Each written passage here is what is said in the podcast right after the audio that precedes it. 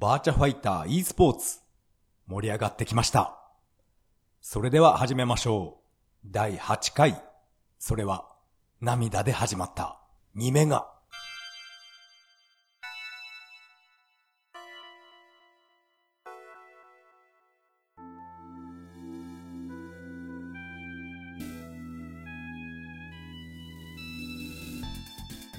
はい。改めましてこんばんは。タカと言います。よろしくお願いします。いやー、このバーチャファイター e スポーツ盛り上がってますね。私はいつもテレビはあんまり見ないので、YouTube ばっかり見てるんですけど、もう YouTube がですね、もうバーチャファイターの生配信ばっかりになってると思います。まあそればっかり自分が見てるっていうことなんですけど、いやー盛り上がってますね。もう多くの人がバーチャファイター楽しんでいるんだと思います。今回はですね、このバーチャファイター e スポーツについてお話ししたいと思います。それでは本編よろしくお願いします。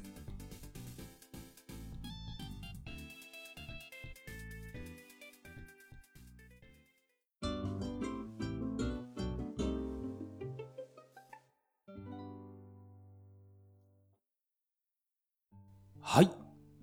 ここからが本編になります。今回はバーチャファイターの話をしたいと思います。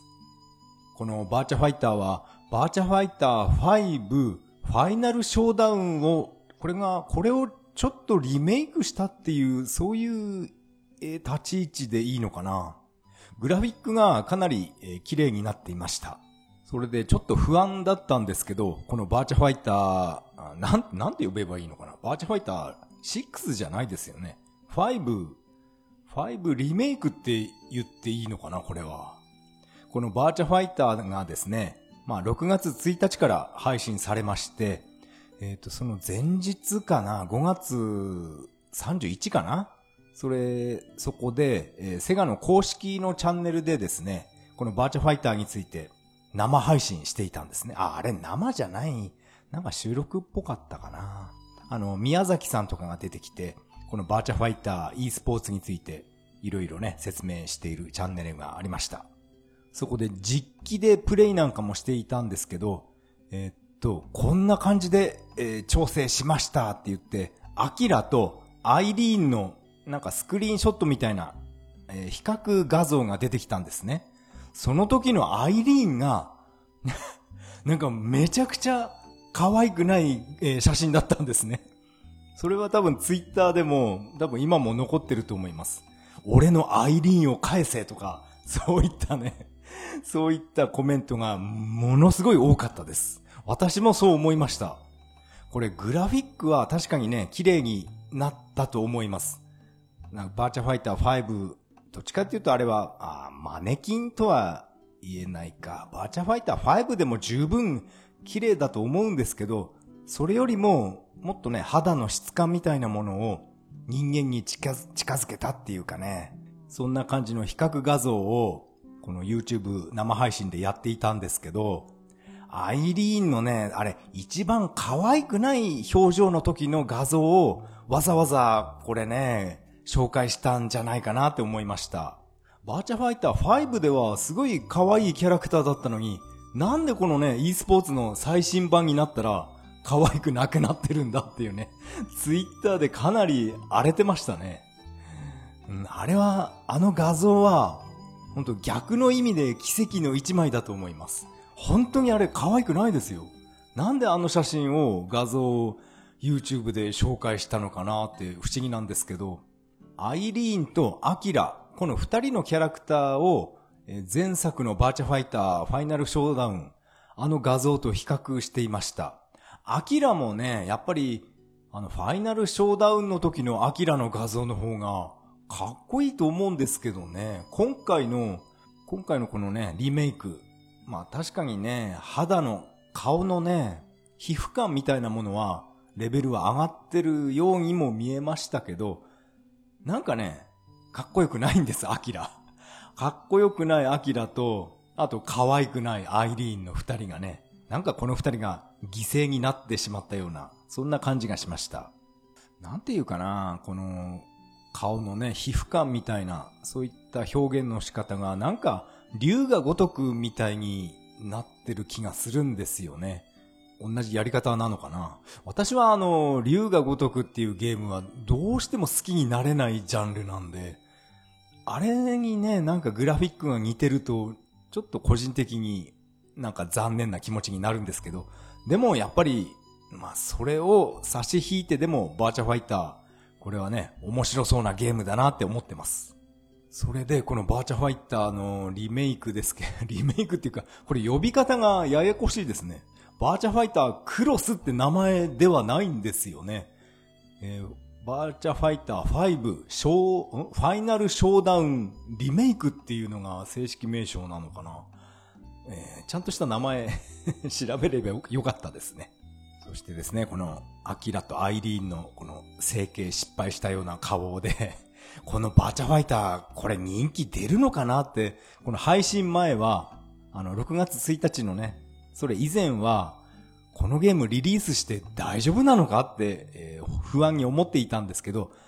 まあね、今、現在6月に入って、もう YouTube でいろんな人がね、生配信してるのを見て、やっぱり動いてる動画を見ると、アイリーンの顔とか、アキラの顔は、それほど目立たないですね。やっぱりあの比較画像の、あの、あの写真が一番やばかったんですね。特にアイリーンは。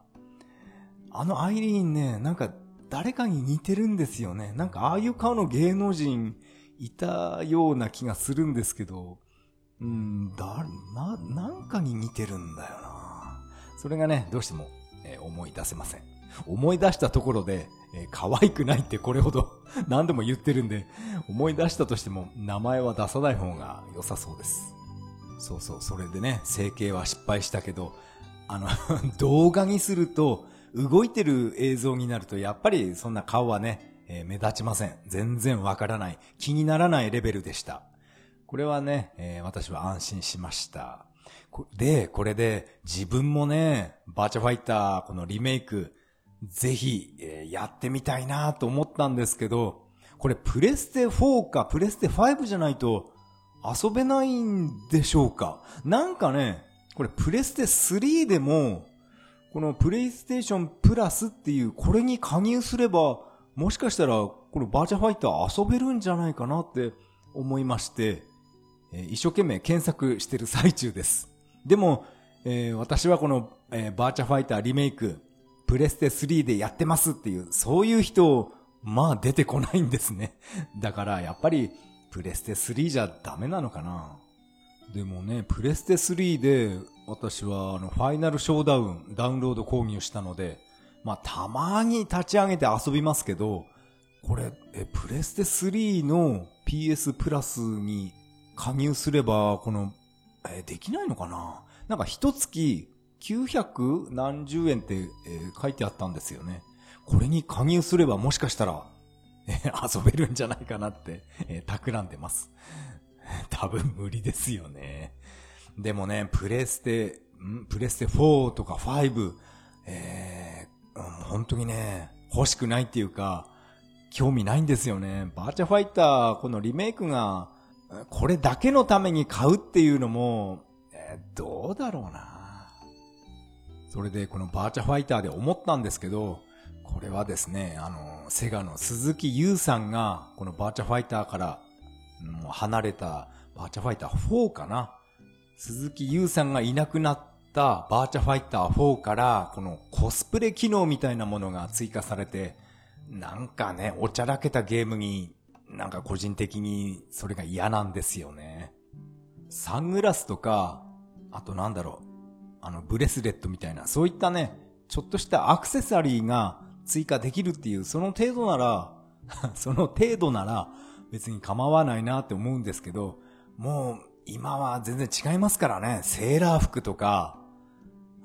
なんかね、あの、猫とか、猫じゃないか、パンダの着ぐるみみたいな、もう、なんかふざけたゲームになっちゃったなっていうね。やっぱ、鈴木優さんがいた、バーチャファイター3までは、そういった機能は、なんか俺は入れないみたいな、そういうこと言ってましたよね、鈴木優さん。だからバーチャファイター1、2、3まではかなり硬派なイメージがあったんですけど、鈴木優さんがいなくなったバーチャファイター4、5、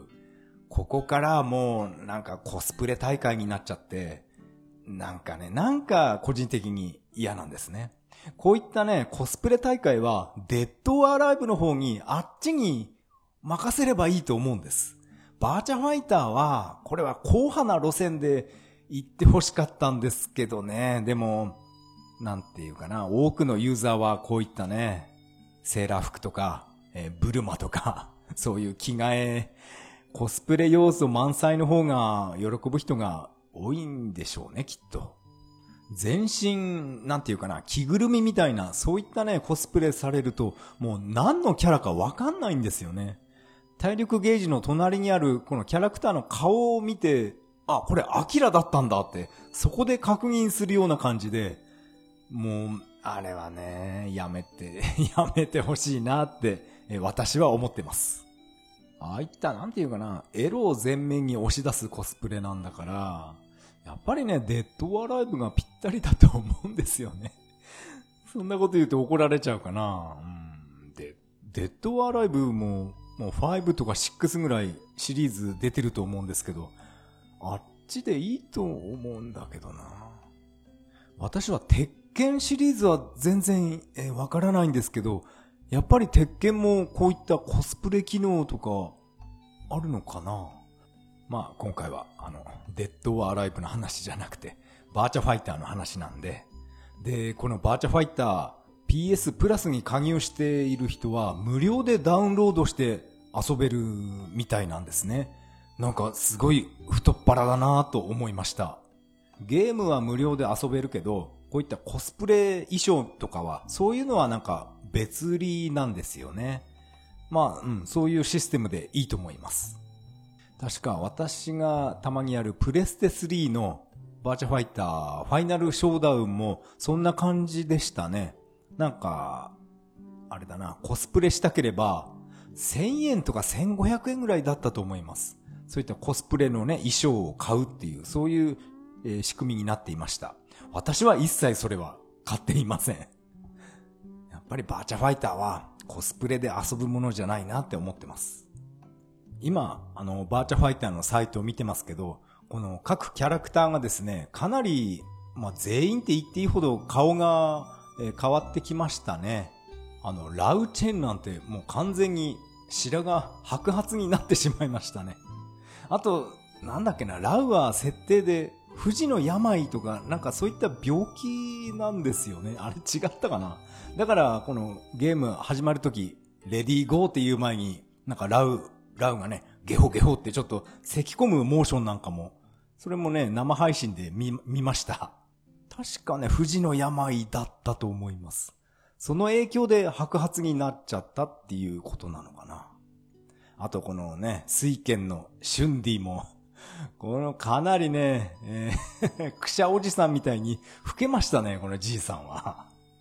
あとはこうやってね、普通にね、見る分にはアイリーンも可愛い表情をしてるんですね。やっぱりあの時の、あのね、配信の時のあの比較画像の時だけ、あんなね、ブサイクなアイリーンをね、あ、あそこだけでしたね。変な顔してたのは。あとは、あの、動画とか、こうやってね、ホームページのサイトのね、画面を見る限りでは、全然可愛いですよ、アイリーン。あと、私がいつも使ってるサラ・ブライアント。サラもね、なんか、この、ファイナルショーダウンの時とはかなり、顔が変わりました。なん、なんていうかな、日本人っぽくなっちゃったような気がしますね。なんかこういうサラみたいな、こういったね、日本のタレントいます、いますよ。なんか誰かに似てるような気もするんですけどね、これもなんかパッと思い出せないです。なんか誰かに似てるよな。あとこのパイチェンはですね、これ、綾瀬はるかに似てるような気がするんですけど、うん、そんなこと言うのは、えー、私だけかな。でも私は何気に、あの、梅の工事、葵。このキャラね、なんか今回、なんか一気に綺麗になったなって感じました。日本人らしいね、あの真っ黒い髪の毛で。なんかね、なんかいいなって思いました。私は今までずっとサラばっかり使っていたんですけど、やっぱり金髪だぜって言いながらね。そんなことは言わないか。なんかね、そんな感じで、えー、開幕サマーとかやってたんですけど、なんか今回このね、葵が、なんかね、いいですね。落ち着いた感じがして、なんか、なんか惹かれるものありました。まあ、それだけ自分が年取ったってことなのかな。バーチャ4からの新キャラ、レイフェイとか、あれ？えっ、ー、と、レイフェイと、誰だっけ？アイリーンでしたか ?4 から入ったのは。新キャラって私は全然使ったことないんですよね。あと5から追加されたこの2人。えー、名前すらよくわかってないんですけど、やっぱりアキラみたいが、アキラみたいに柔道着を着た、青い柔道着を着た、なんだっけ名前、ゴーだったかな。このキャラクターとか、あと、赤い柔道着、スト2の剣みたいな、なんかそういうのもいますね。名前ぐらい覚えないとダメですね。あと確か、顎ひげのキックボクサータイプのこの男もいましたよね。一回も使ったことないです。私はこの今回のこのバーチャファイターの、えっ、ー、と、生配信をただ見てるだけなんですけど、今回のこのバーチャファイターリメイクっていうのはボタン3つでいいんですよね。4つじゃなく3つのままで、えー、遊べるっていうことでいいのかな やっぱりね、バーチャファイターはボタン3つじゃないとしっくり来ないと思います。うん、バーチャファイター3が、あれがね、失敗作だったのかな。バーチャ3でちょっとね、失敗して、そしてバーチャ4の時は、タカアラシがいなくなったんですね。多分、うん、あまりにも人気がなさすぎて、バーチャファイター4ではタカアラシは 使わなかったんだと思います。バーチャファイター4ではタカアラシはいなくなって、まあリストラですよね。そしてバーチャファイター5になってまたどういうわけか復活した、したんですよね。なんで復活したのかはわからないんですけど、あれかなあの、確かスト2のエドモンドの時もなんか話題になったんですけど、あの、相撲だから回しだから、あまりにも露出してるから、海外ではなんか発売できないとか、なんかそんなことでスト2の時は、なんか記事を読んだことがあります。確かスト2のエドモンドの 2P キャラって浴衣か何か着てるんでしたっけ？違うかなだからアーケード版のスト2は、なんか海外向けのスト2は、なんか浴衣を着てるエドモンドが、どうのこうのって読んだことがあるような気がします。間違ってるかな？そういう理由で、バーチャファイターのこの高嵐も、えー、バーチャファイター4では、えー、露出が多すぎるっていうことでリストラされたのかもしれませんね。でも今回のこのリメイクでは思いっきり高嵐はね、回し 一つで出てきますから、あ、なんか化粧回ししてたのかな？うん、なんかね、なんか股の間に、なんていうの、化粧回しって名前でいいのかな？あの、土佐犬がよくやってるような。あれが違うか。あれは、刀剣、ああいいのか？やっぱ化粧回しでいいのかな？それ、化粧ま回しのまま、え戦っていたような気がしました。あんまり生配信で高嵐使ってる人いないですね。やっぱり多くの人は、アキラとか、ジャッキー、あと、あと誰が多かったかな？ウルフかな？ウルフとかジェフリー使ってる人多く見ました。あ、そしてあの、ブンブン丸の生配信も私は1時間近くずっと見てました。強いですね、ブンブン丸。でもあの強いブンブン丸を、もうなんかパーフェクト勝ちする、やっぱ強い人もいるんですね。すごいですね。まだブンブン丸、このバーチャファイターリメイクまだ極めてないっていうことかな。ブンブン丸だけじゃなくて、えっと、池袋サラと、あと、影使いのキャサオ。この二人が、この今回のこのバーチャファイターリメイクで戦ってる生配信っていうのも、えー、あ、生、生じゃなかったかな。そういった動画も見ました。あの、キャサオも まあ、すごいなんか、おじさんになっちゃいましたね。まあ、当たり前か。キャサオとか池袋サラが、あちこちね、テレビ番組で出ていた頃っていうのはもう、20年前かな。すごい前ですよね。なんか、久しぶりにあのキャサオを見て、うわおっさんになったなって思いました。まあ、たまにですけど、その何十年か前のバーチャファイター2の大会で、ブンブン丸とラウ使いの大門ラウっていうね、あの勝負、名勝負が、あれがね、たまーに見たくなって、YouTube で見ます。あの盛り上がり方は半端じゃなかったです。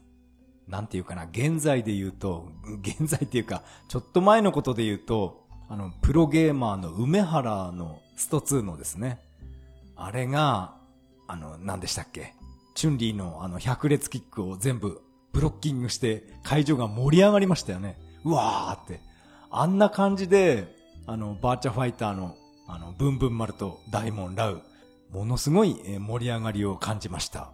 そうそう、ちょっと話それますけど、あの、スト2のプロゲーマーの梅原さん、あの人コロナになって、なんか、あの、この病気舐めちゃダメとかって YouTube で言ってましたね。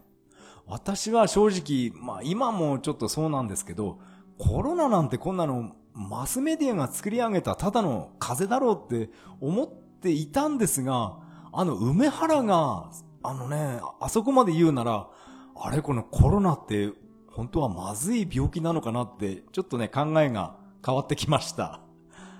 コロナなんてマスコミが騒いでるだけで、あの、医師会のね、ああいった専門家たちも、なんかね、みんな集まってどんちゃん騒ぎして問題になってましたよね。だから、医師会、医者とかは、コロナなんてこれ大したことないよって、ほん、本当のこと知ってるからああやってどんちゃん騒ぎしてるんじゃないかなって私は思っていたんですけど、でもね、梅原があそこまで言うなら、あちょっと警戒した方がいいんじゃないかなってね、ちょっとだけ考えが変わってきました。あの、梅原はね、嘘、嘘を言うような人間には私は見えませんから、この人は本当のこと言ってるんじゃないかなって、えそう見えました。でもね、なんていうかな。あの、マスク白だ、ね、密になるなって言ってるけど、結局オリンピックをやるんですよね。で、オリンピック、選手村かなんかでは、なんか、なんか酒飲んで OK みたいな。なんかそんなようなことを今日ツイッターでなんか盛り上がってるっていうか、ちょっと炎上してましたね。なんで俺たちが、えー、酒飲んじゃダメなのに、オリンピック選手は 酒盛りしていいんだよっていうね。だからね、どうなんですかね。まあ私はあんまり酒は年に1回ぐらいしか飲まないんで、酒もタバコも別になくなっても構わないですけど、ただね、この飲食店とかゲームセンターとか映画館なんかいろいろね、規制とかね、そういう必要あるのかなって思ってます。まあ、えー、あの、コロナの話は、えー、まあ、置いておきまして、えー、バーチャファイターの話ですね。このバーチャファイターのリメイクをやるために、えー、プレステ4、もう中古ならかなり安いんですかね。ちょっとね、その辺も検討しようかどうかって、えー、悩んでます。プレステ4で出たんだから、あの、ニンテンドースイッチでも出してはくれないのかな？スイッチで出てくれるなら嬉しいんですけどね。あの、もちろん無料で。無料配信で出してくれないかな？私はこのダウンロードコンテンツ、このコスプレセットみたいなものは、そんなものは私はいらないんで、あれをいらない人はまあ、無料でバーチャファイターリメイクが遊べるんですよね。あれって期間限定で遊べるのかな？ただ、あの、スイッチのコントローラーで格闘ゲームは、これはちょっと不可能ですね。スイッチでは出ないかな。新桜大戦もなんかね、出そうにないし、ダメかな。やっぱセガ、セガのソフトっていうのは、あんまりスイッチでは力入れてないのかな。なんだっけな、あの、セガの昔の名作のね、I、IP っていうのかな。そういった昔の名作を、なんかリメイクするプロジェクトが、えー、立ち上がったとか、なんかそういう、えー、ニュースがありましたよね。そういったものもやっぱりスイッチじゃな、スイッチじゃなくて、プレステ4とか5に流れていくのかな。スイッチでね、そういうことやってくれると嬉しいんだけどな。やっぱり時代はプレステ4とか5なんでしょうね。うん、プレステ5なんかいらねえって言ってるのは多分、多分日本で私だけかもしれませんね。私の友達なんかもプレステ5欲しい欲しいって今でも騒いでます。あれっていつまで品薄なんでしょう？プレステ5ってそんなになんか面白いゲームあるのかな？あ、なんか YouTube でちょっと話題になってるバイオハザードのなんか新しいやつ。あれってプレステ5専用なのかな？わかんないな。なんかね、あの新しいバイオは、まあ、バイオだからしょうがないのかな？やたらね、刃物でザクザク切って血がドバドバ 出てる。そういうシーンを見ました。なんか嫌ですね。あまりにもリアルすぎる出血シーンっていうのは、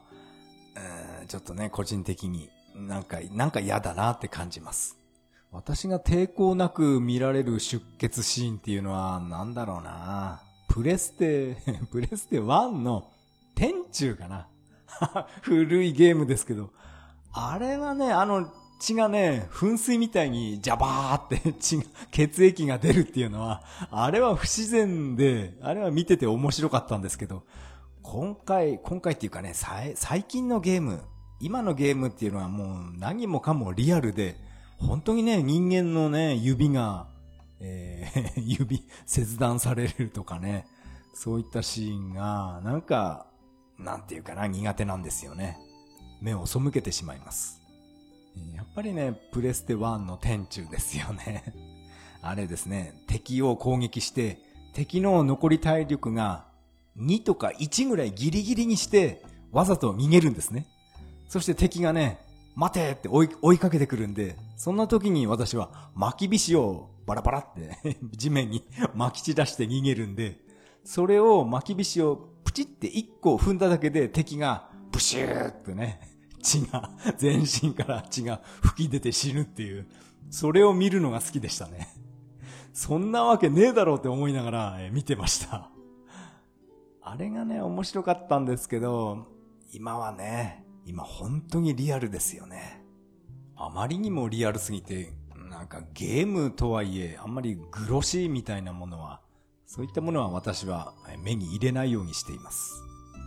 なんていうかな、あの、FPS っていうのかなああいうドンパチゲームじゃなくて、なんだろう、あの、スプラトゥーみたいな、ああいった、ああやってペンキの塗り合いみたいな、そういったね、なんかほのぼのしたゲームが私は個人的に好きですね。FPS のああいったね、ドンパチゲームとか本当に人気なんですよね。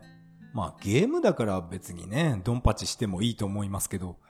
な、なんだろうな、戦争イコールかっこいいみたいなね。そういう考えになっちゃうんじゃないかな。ならないか。考えすぎかな。銃を使って敵を一発で撃ち殺すのがかっこいいっていうね。なんかそういうのはゲーム、ゲームの中だけでそうやって遊ぶのはいいんですけどね。それをね、実際に、実際にやってみたいなとかそういう考えになったら危ないと思います。でもまあ私は昔からゴルゴ13が好きですけど、だからといって銃でね、本物の銃で誰かのね、眉間を撃ち抜きたいなとは、そこまでは思ったことはありません。ですから、ああいったドンパチゲームも、まあね、ゲームの中だけで、みんなでワイワイ楽しむ分にはいいと思います。なんか話がそれすぎてしまいましたね。まあそんなわけでバーチャファイターリメイク、ぜひね、やってみたいなと思ってますけど、まあ仮にですね、私がプレステ4を買って、バーチャファイターをダウンロードしてプレイしたとしても、おそらく難しすぎてもついていけないんじゃないかなって考えてます。バーチャファイター3の時点で、なんかこれ投げ抜け難しくてできねえって そういうレベルだったんで、この今回のこのリメイク、楽しめるかどうかって考えると、もう追いつかないんじゃないかなって思ってます。YouTube でこのバーチャファイターリメイクばっかりなんで、ビッグウェーブに乗って私もバーチャファイター1の プレイ動画でもアップしようかなって企んでます。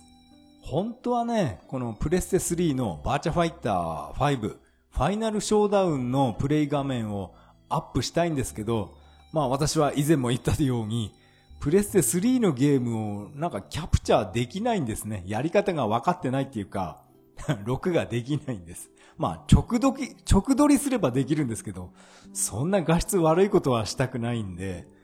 でもね、なんかやり方がよくわかってないっていうか、スプリッターをかませてどうのこうのっていうのは、それはやり方分かったんですけど、それでもうまくね、録画されないんで、うん、できないんですよね。思い切ってメガドライブ版のバーチャファイタープレイして、それを録画して YouTube にアップさせようかなってちょっと思いました。メガドライブ版のバーチャファイター2、あれもね、まあポリゴンじゃないんですけど、なかなか出来はいいと思います。あ、でも、あれだな、久しぶりに 32X のバーチャファイター、あれも、立ち上げたい気もしますね。まあ今回もダラダラ話してしまいました。話をまとめますとですね、このアイリーンの顔が、えー、動く映像ではそれほど気になるレベルではなかったっていうことを言いたかっただけです。本当に良かったですね。でもあの比較画像、本当に誰かに似てるんだよな 誰だろうミラクル光るじゃなくて、なんかね、似てるタレントがいるんですよね。まあ、そのうち思い出すでしょう。今回のバーチャファイターの話は以上になります。ありがとうございました。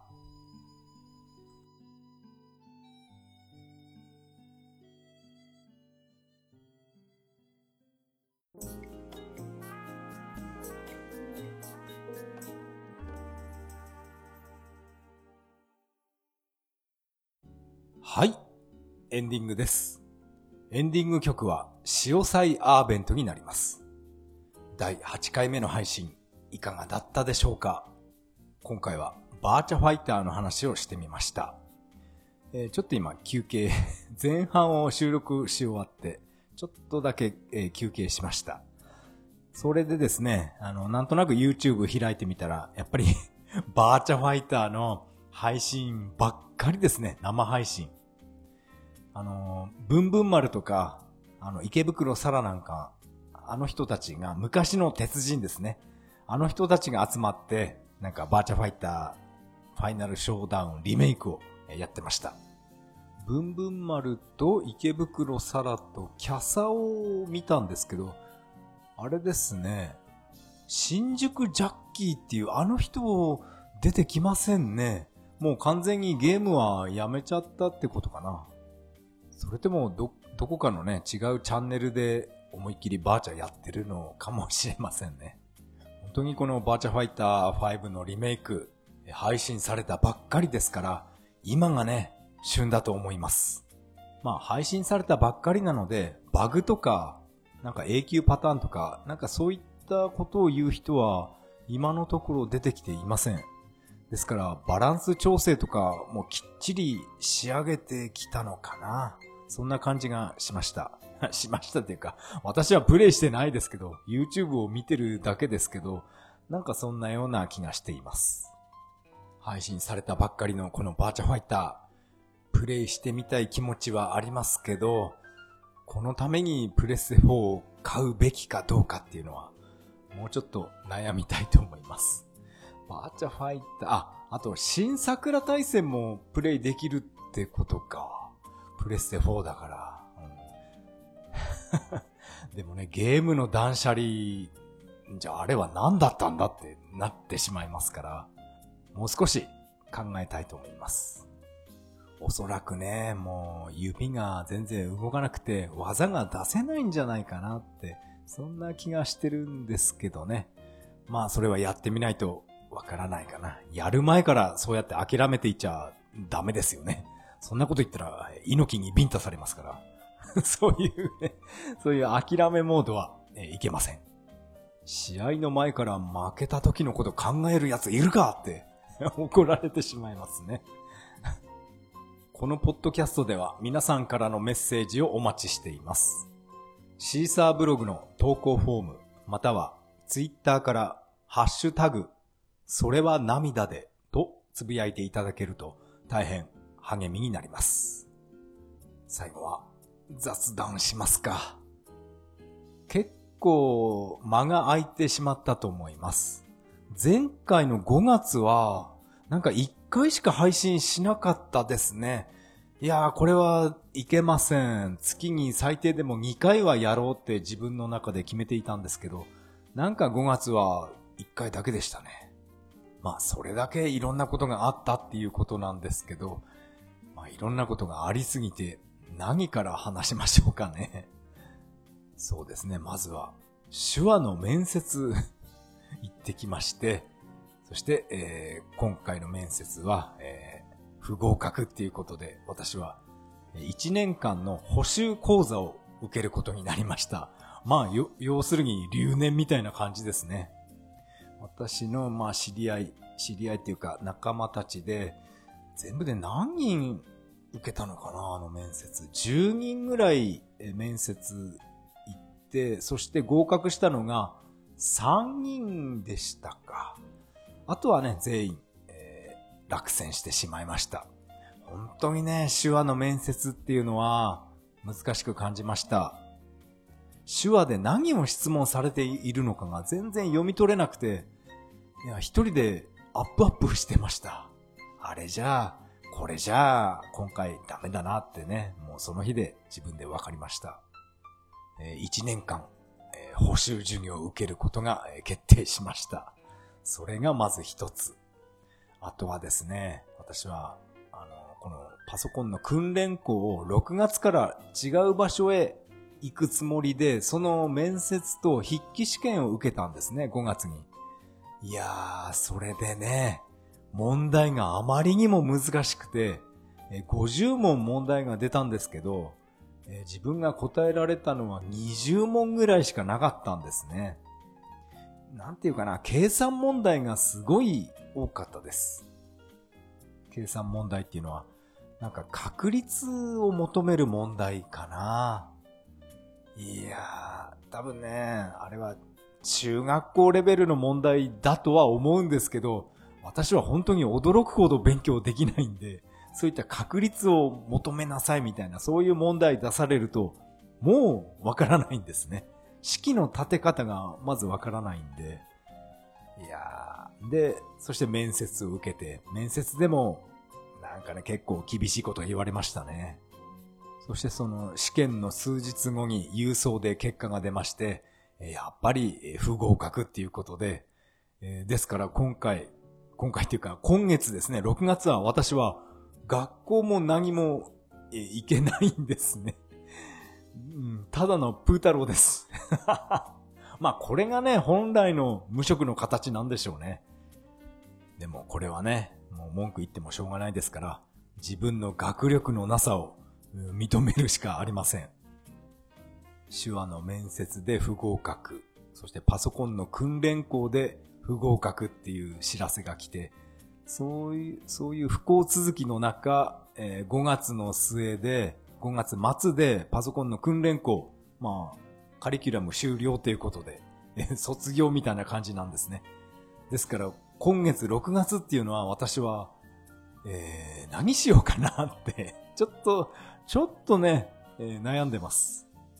まあ私は現在、失業保険をまだもらってる状態なので、最低でも月に2回はハローワークへ行かないといけないんですね。あ、あと、今回のこのコロナの延長で、この給付金っていうのも、あ、失業保険、ん？給付金の延長かな？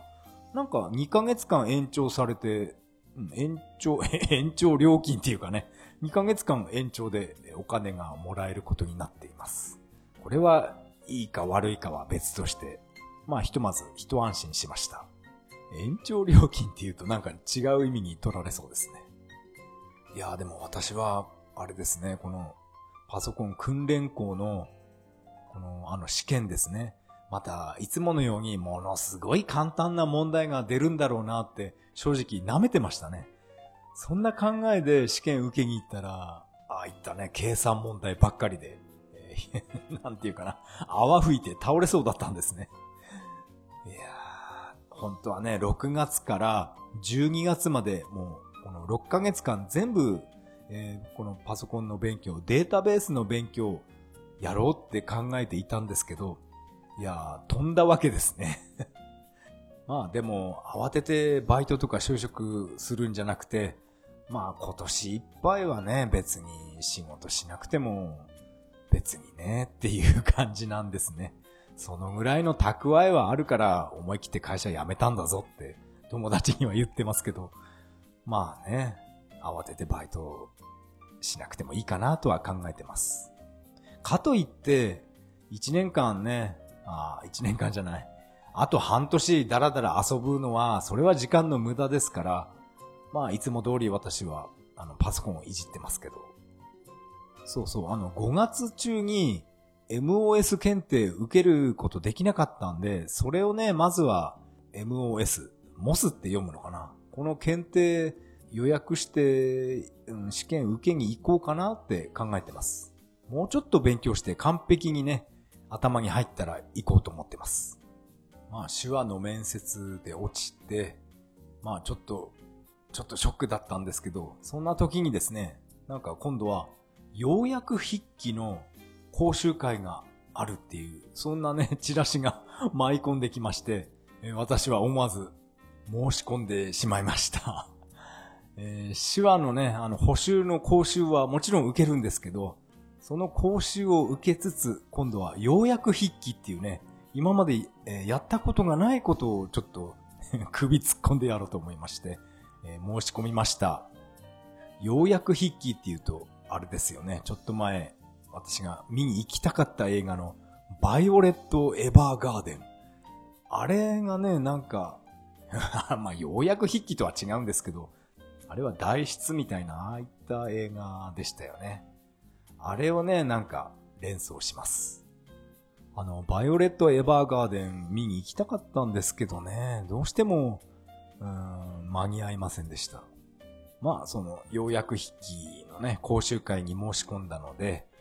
えー、っと、確か7月から、えー、私は講習を受けることになります。ようやく筆記ってパソコンのキーボードでカタカタやるのかなっていうそういうイメージがあったんですけど、なんか手書きでやりますって電話で教えてもらいました。手書きで急いで書くのかな、えー、私はすごい字が汚いんで ちょっと、ちょっと心配なんですけど、まあ、とりあえず、えー、頑張ってみます。まあ、私は別に手話とかね、こういった要約筆記とか、なんか、こういった奉仕みたいな、奉仕活動に目覚めたっていう、そういうわけでは特にはないんですね。ただ、関心がある、興味があることには何でもやってみようっていうね、そういう気持ちでいます。そういう意味で言うと、私は、あの、展示ですね。目が見えない人が指でね、こう触って。あれなんかも、まあ、昔から興味ありますね。なんであの点々を触るだけで、これはひらがなのあとか、そういうことがわかるのかなって、それが単純に不思議なんですね。あれ別に、あの、点々がひらがなのあの形になってるわけじゃないですよね。なんであれ、あれを触って言葉がわかるのかなって、ただそれが不思議なんですね。いつか自分でもやってみたいなとも思ってます。思ってますけど、別にね、私は福祉に目覚めたっていう、そういう人間では ありません。そんな立派な人間じゃないですから。今度は仕事しないでね、毎日 ダラダラしてる、そういう変なおじさんなので、そういったね、あの、立派な人格者ではありませんから、誤解のないようお願いしますね。あとはですね、今まで起きたこと、結構いろんなことあったんですね。私は、あのー、車、ついに売りました。売却しました。まあ以前から言っていた通り、もうね、私は株があれば、雨の日でも、え移動できるんで、え車は、え売却しました。まあしましたっていうか、現時点ではまだ私の庭に置いてあるんですね。まあもうお金とかはもう全部私はもらったんですけど、その相手がまだ取りに来てないっていう、そういう状態です。早く取りに来ないと雨ざらしだから車汚れちゃうよって言ってあるんですけど、まあ、汚れとかはあんまり気にしないらしいんで、まあ、いいでしょう。そしてですね、その、売った、車を売ったお金で、私は、あの、トゥクトゥクですね。えー、バイク屋さんで予約してきました。ついに、えー、私は、あれを買います。で、その私が予約したトゥクトゥクっていうのは、以前、えー、自分が渋谷に行って試乗したものではなくて、あれじゃなくて あの、例の、えー海を渡ってね、中国からやってくる問題児の方を私は予約しました。キャブレターの位置がおかしいから、あの、きつい上り坂でエンストするっていうね。そんな乗り物売るなよって感じなんですけど、まあそういった、まあそういうダメなところも全部ひっくるめて、それも含めて私はあのトゥクトゥクが欲しいんですね。それを、えー予約してきました。バイク屋さんでもすごい念入りに言われましたね。え、伊沢さんこれ、あ、伊沢っていうか、あの、このバイク本当に予約していいんですかって何度もね、念を押されました。でも私は、あの、胸を張って、いや、あの、これ欲しいんですって言ってきました。と、私が予約したのは AP トライクっていう、AP トライク125っていう名前ですね。これはですね、まあ今ちょっとパンフレット見てますけど、税抜き本体価格が38万円なんですね。やっぱりこの値段が魅力的なんですね。このトライクはとにかくあちこち不具合だらけで、もうどうしようもないやつだっていうのは、もう十分、承知してます。YouTube でやっぱりこのね、バイクを買った人が、いろんな動画上げてるんですね。それが面白くて私はハマって見てるんですけど、なんていうかこのバイクはもう走行中に空中分解するんじゃないかなっていうぐらいものすごいエンジン音がするんですね。エンジン音とあと振動が。ものすごいです。もう YouTube を見るだけで、なんかその振動がね、こっちにも伝わってくるような、そんな感じがしました。でもね、せっかく買うんだから、キャブレターどうにかしてもらわないと、坂道登れないっていうのは、これはね、致命的なんで、そこは、あの、バイク屋さんとよく相談して、あの、日本製のキャブレターに取り替えてもらう予定になってます。やっぱりね、私の地元、日光いろは坂がありますから、このね、三輪のバイクで、このいろは坂、えイニシャル D みたいに、掟破りの地元走りをやりたいと思います。その時はね、え YouTube に 撮影してみますか。あ、そうそう、YouTube って言えば、私はもう車ね、手放すんで、最後のドライブとして、一応、なんか車の動画をね、え撮影して、それを YouTube に、えアップロードしてみました。そしたら、まあ、当然なんですけど、私がいつも車の中で聴いてる音楽、そのまんまね、あの、映像、えー音声がね、YouTube 上がってるんで、えーなんか、まずいのが来ましたね。著作権侵害の恐れがありますみたいな、そういったメッセージが出てしまいました。まあ私はいつも車の運転中は、ああいうね、変な音楽ばっかり聴いてるんで、